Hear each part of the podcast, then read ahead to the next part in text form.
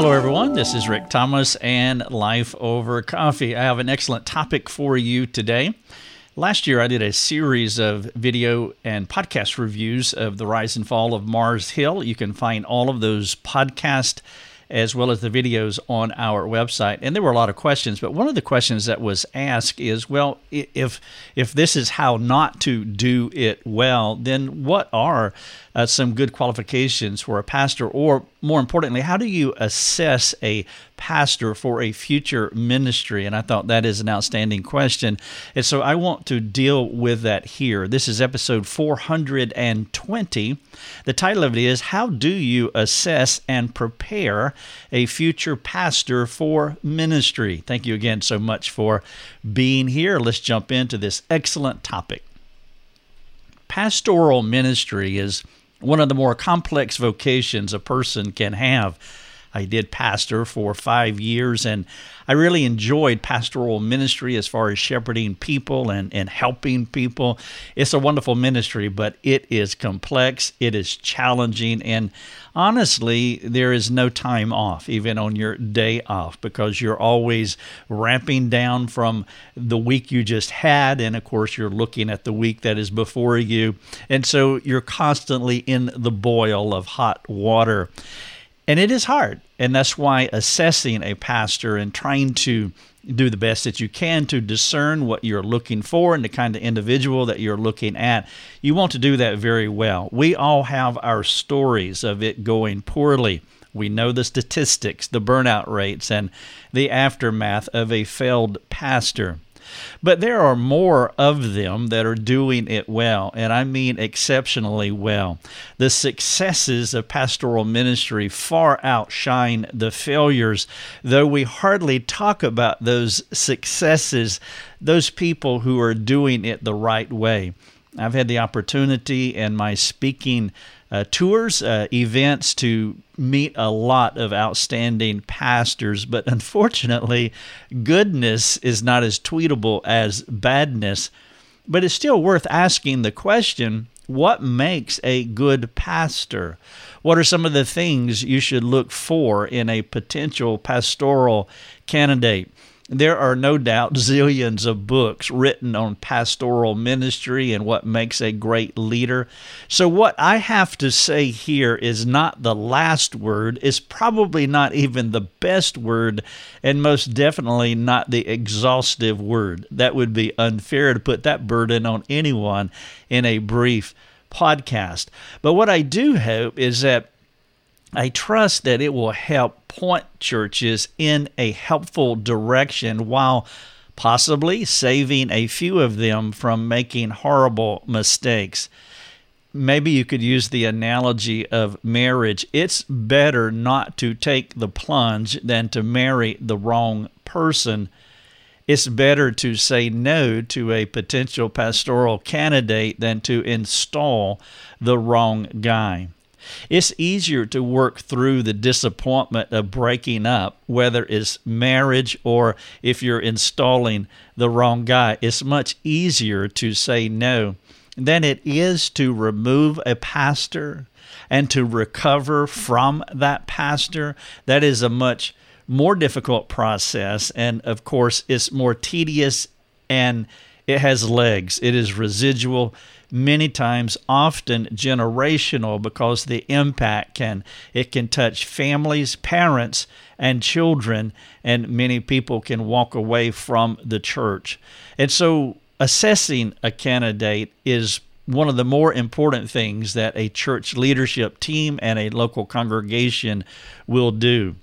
You're probably familiar with the typical formula for becoming a pastor, it can go something like this A burden equals a presumptive calling.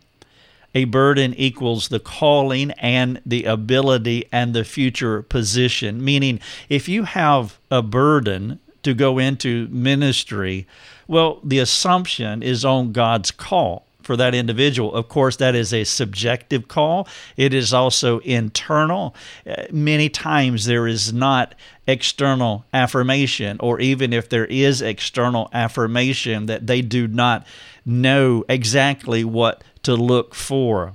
And so the person will receive the training, the person will step into their pastoral passion, but often it's more about a self appointment than a decision born from and out of a community of sound and reasonable people who not only know their Bibles, but they have the courage to do the hard thing, meaning standing up and saying, I don't believe this is what we need to do with this individual.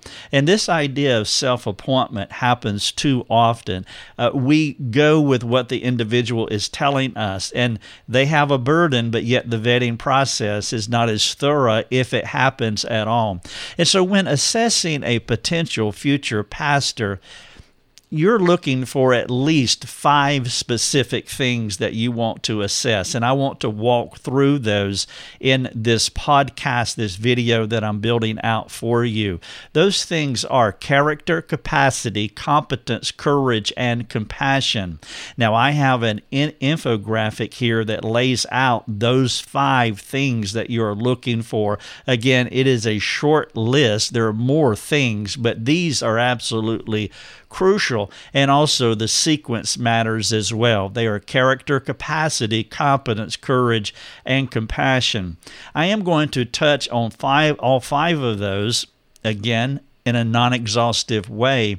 You're welcome to take a look at this infographic. Under each one of those qualities, I have some subpoints under each one. There's six, seven, eight under each one that will help to flesh that out for you in your mind.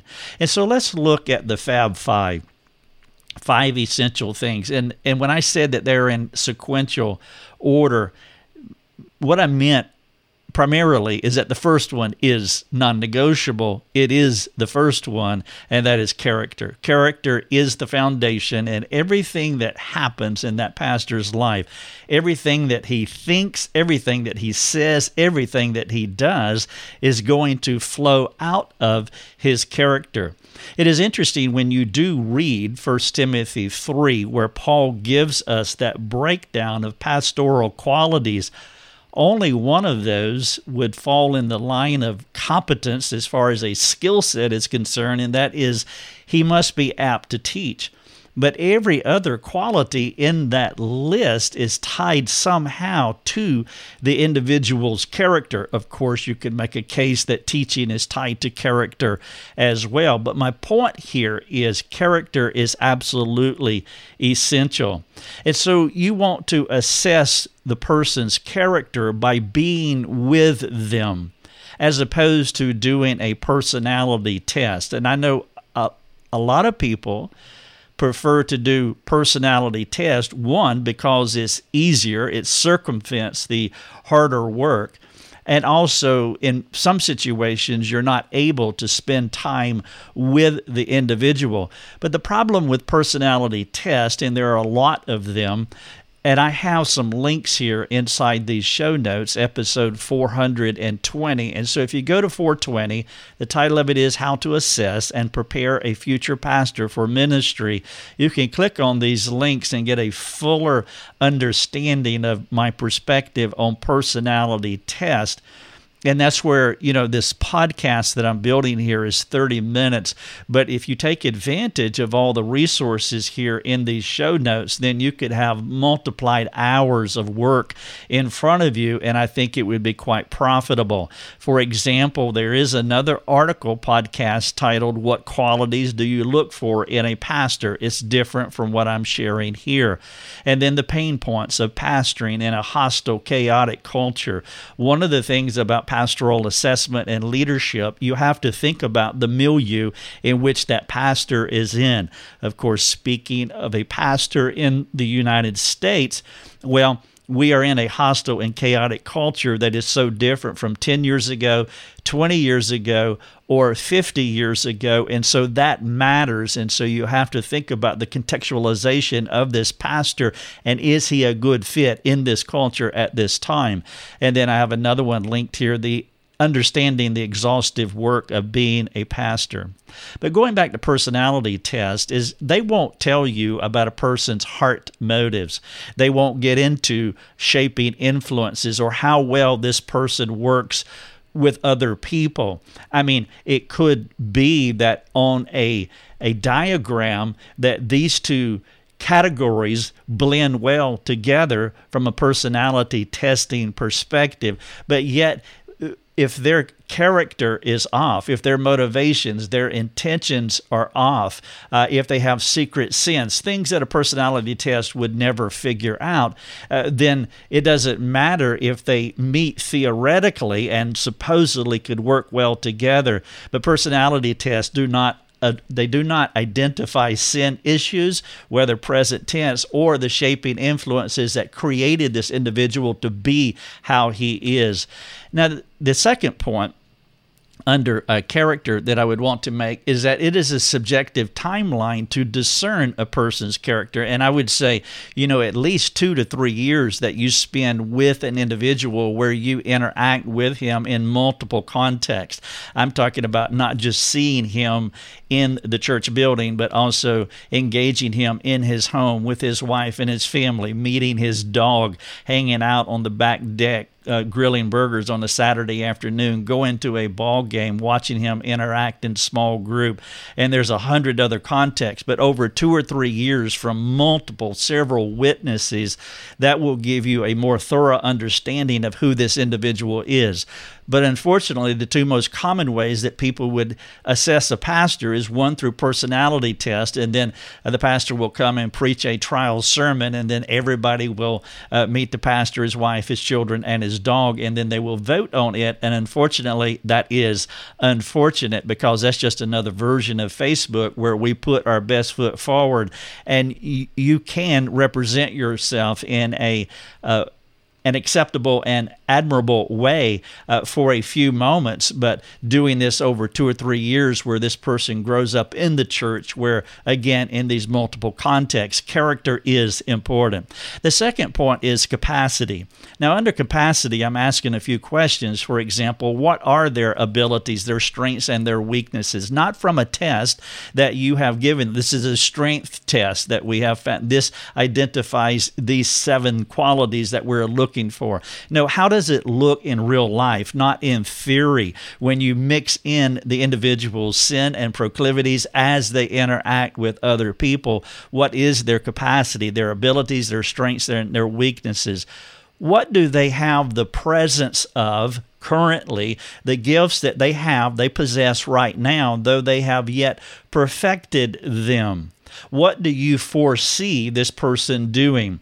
For example, when a person comes to our mastermind program to be trained specifically in biblical counseling, what I am looking for are the presence of certain things. Many of them are listed here on this infographic that you're welcome to take advantage of.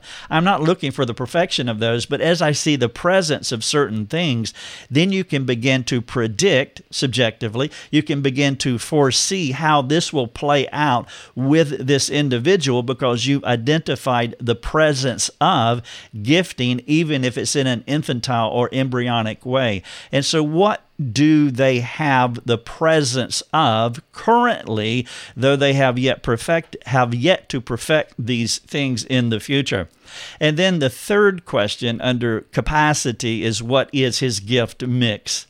And what I mean by that is that he is unique. He's not like any other person in the world, not like anybody else on the entire planet. And so, how will he fit in with your community? How will the church benefit uh, from him? Uh, is he a city boy going to a con- to, to, to, the country? Is he a southern boy uh, going to the north? Does his personality work with these people? Now, I know that these things can be learned and the person can adapt, but there's also ceilings. There are prescribed ceilings with all of us.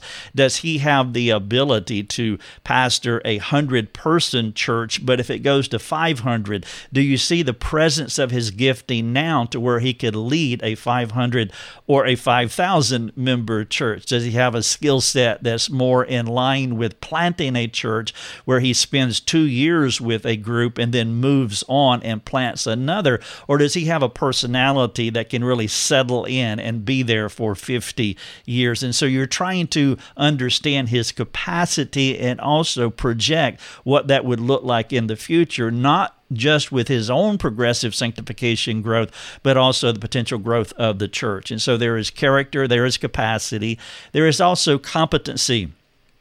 What training have they received? Now, in some ways, the training is the easy part. You go to school and you sit under profs and you take exams and you learn stuff. That is the acquisition of, of knowledge. And that is, of all of this, that is the easiest part, assuming they go to a sound theological school and they have sound theology.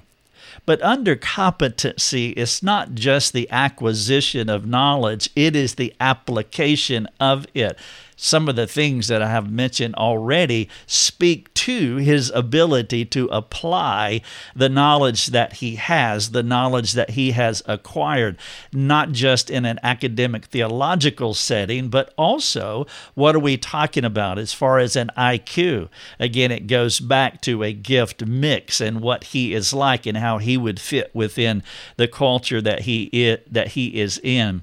What are their skills? Uh, his ability to teach what about how he socializes? How does he counsel? Can he build a team? Is he the best uh, best fit for this size of church? For the gifting that he has. You are looking at his competency. What is his effect on other people? If you want to assess an individual's competency, then one of the things that you need to do is you need to look in the rearview mirror and see the trail that he has left, the relationships that he has established in the past, where those relationships are now, and how those relationships uh, have been affected because he's going to affect future relationships too. And it's kind of like marriage. Let me pull that analogy back up here again. It, I will tell uh, both men and women as, as, they're getting married that the person you are marrying is not going to change. And so, and, and what I mean by that is this what he has been is what he's going to be in the next few months and the few years. Of course, he's going to be progressively getting better or progressively getting worse. It depends. Uh, but he's not going to change at the day of the wedding. And so, in order to assess a, a groom or a bride, then you want to look in the rearview mirror. How has he been treating his mother, his siblings? How has he been interacting with other relationships? And the same with the bride as well, because whatever those relationships were and the interaction with those relationships give you clues as to what your relationship will be with this new spouse in the future. Well, very much the same here with a pastoral candidate. He has a history, and so trying to understand, discern that history to see what effect he has on other people. Now, if he's married, well, there is exhibit A right there. If he's married for five years or 10 years, then there you go with a uh, with the ability to assess how his wife is maturing. I'm not saying that she's not responsible for her own growth, but I am saying that he has affected her either for the good or bad. He's either an enhanced her maturity in Christ or not. And the same for children. And then, of course, you can look at other relationships too. And so, what has been his effect on other people, wife, children, other relationships? We're under category number three competency. How has it worked out in an applicable, practical, functional way? Competency, again, is not just the acquisition of knowledge, but it is the application of it as well. And then talking about this idea of discipleship and effect on people, who has he developed? How has uh, how are those folks doing now? You see, one of the prerequisites of a pastor is leadership, and one of the subpoints, and maybe one of the main subpoints under leadership, is the replication of himself. A pastor who cannot replicate is not a is not qualified to be a pastor because a pastor is on point, leading, fulfilling the Great Commission, going and making disciples. Or in Ephesians 4, he is equipping the people to do the work of the ministry. Or in 1 Timothy 2, he's committing to faithful men who can do likewise. Or 1 Corinthians 11, he's teaching them how to follow him as he follows Christ. And so, a key aspect to leadership, a person who has a leadership gift is a person who can replicate himself. And so, as you take that second look in the rearview mirror, who has he developed? Who has he replicated? If he hasn't replicated anybody, if he is a novice, well, then he's disqualified according to 1 Timothy 3. You don't want to install that kind of person because it can cause all kinds of havoc in the church, a person who hasn't been sufficiently vetted. And so this is episode 420. How do you assess and prepare a future pastor for ministry? I'm looking at five leadership categories character, capacity, competency. And again, this is not the exhaustive word, but these are some ideas that I hope will get the mental ball rolling. And then number four was courage. And I'm only going to make one point here, and it's the most important point how is he doing with the mortification of the fear of man? Pastoral ministry is a ministry where you are in diverse, awkward, tenuous, difficult context. To, uh, whether it's doing a funeral, doing a wedding, whether it's confronting somebody about their sin, whether it's doing church discipline, whether it's turning down a, a job hire, whether it's bringing uh, corrective care in someone's life. If the pastor has selfish ambition and has a need for approval or acceptance or is afraid of rejection, then that's going to affect every single thing that he does, including his preaching, because his preaching will lack courage. And so it is essential. This is a big deal because being struggling with the fear of man it comes with our Adamic packaging. And if you think that this pastor has overcome it, well, then that is naive because that is not true. But I'm not asking is he has he overcome it i'm asking about his mortification of it mortification means to take the vitality out of it to make it dead it's kind of like a common cold if i can use the physical analogy to where uh, you can't get rid of it in a moment. You can't amputate it, but you can kill it over a period of days. Well, we will continue to mortify our fear of man throughout our lives. And a, a, young person will have a greater dose of it than an older person, assuming that that older person has been maturing and been mortifying this because a pastor needs courage. You want to follow a courageous man. Jesus had courage, and that is absolutely essential. You can feel timidity, you can feel uh, fear, you can feel an inhibition uh, that a leader has. And if a leader is not comfortable in his own skin and is struggling too much with the fear of man, that he doesn't have courage, it doesn't exude confidence sheep need to lean into the faith of the leader. And what I mean by that is that he is leading them, and they need to know that this person is not just right with God, but there is a fearlessness to him, and he has courage, and, and that shepherd emboldens the sheep. And then number five is compassion. And the reason that this is essential on my list is because courage without it leads to harshness and unkindness part of pastoral leadership or leadership, period. It doesn't matter where the leader is, is being kind, gentle, and entreatable. You see, these two last categories kind of balance each other out. Courage without compassion is a mean spirited, harsh person who's domineering and authoritarian. And if you just let that go, he will run all over you. And again, we have our stories compassion without courage, well, that is going to go into the ditch of mercy run amok, where the person can't say no, where the person has no backbone, and it's not really compassion what we're talking about. But when you mix courage and compassion, then you have that perfect assimilation of two qualities that are absolutely essential. All right, so those are the five categories. I kind of skipped the rock over the pond, but I, if you want to know more, then I would encourage you to take advantage of all of these links and show notes uh, of episode 420. I do want to close with a few uh, random thoughts. I have four of them in particular that I want to highlight because they're so important. One, does the person have appropriate self awareness? Do they have a good, sober self assessment of who they are? And then, whatever their assessment is, do other people have similar opinions of him? And so that's the internal external balancing that you really want. We can think that we are a certain way, but in reality, we are not. It is the old let me record myself on the audio tape.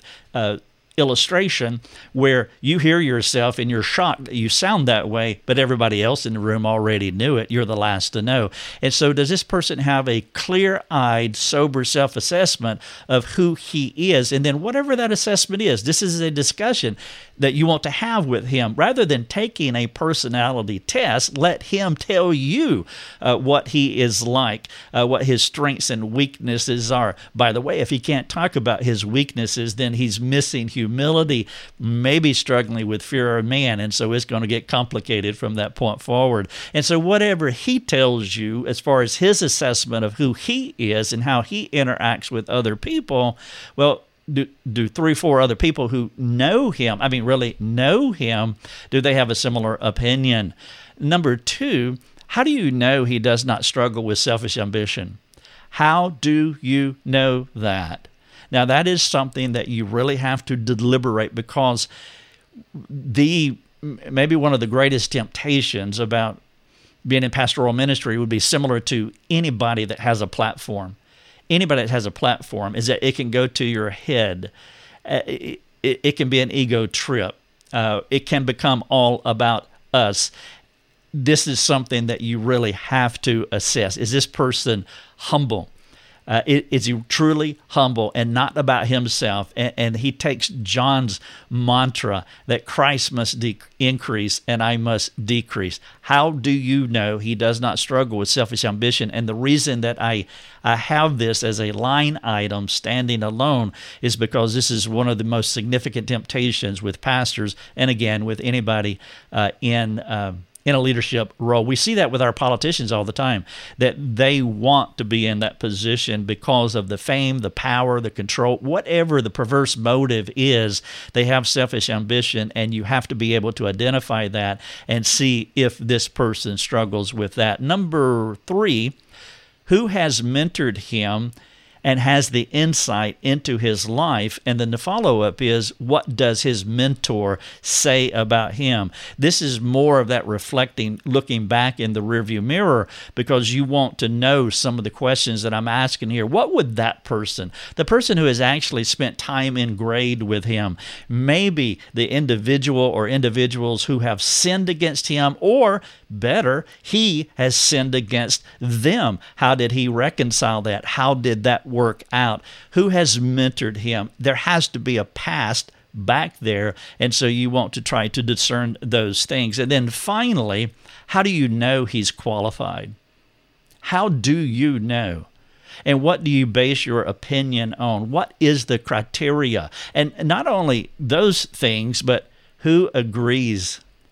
Who agrees with you? And so there's some questions to think about. The title of this episode, 420 How Do You Assess and Prepare a Future Pastor for Ministry? I would appeal to you, if you wish, to look at these show notes here, take advantage of all of these embedded links. There's a video uh, inside here as well as this podcast. There's an infographic. And then, as always, we're here for you. Uh, we are here for you. Our team would love to serve you. And so, if we could help you in any way as you work through the these things. These are common questions that are asked us as a ministry, and we have supporting member forums that you're welcome to jump on and you can ask whatever question that you have. But this one is an important one. Also, by the way, that if I do public speaking uh, at your place, at your church or organization, I do have these private conversations with pastors. I have scores of them because this is important to them. And so if I ever show up at your place, if you invite me, I would love to. And more than just speaking publicly, I would love to have some behind the scenes conversations if I can serve you that way. All right?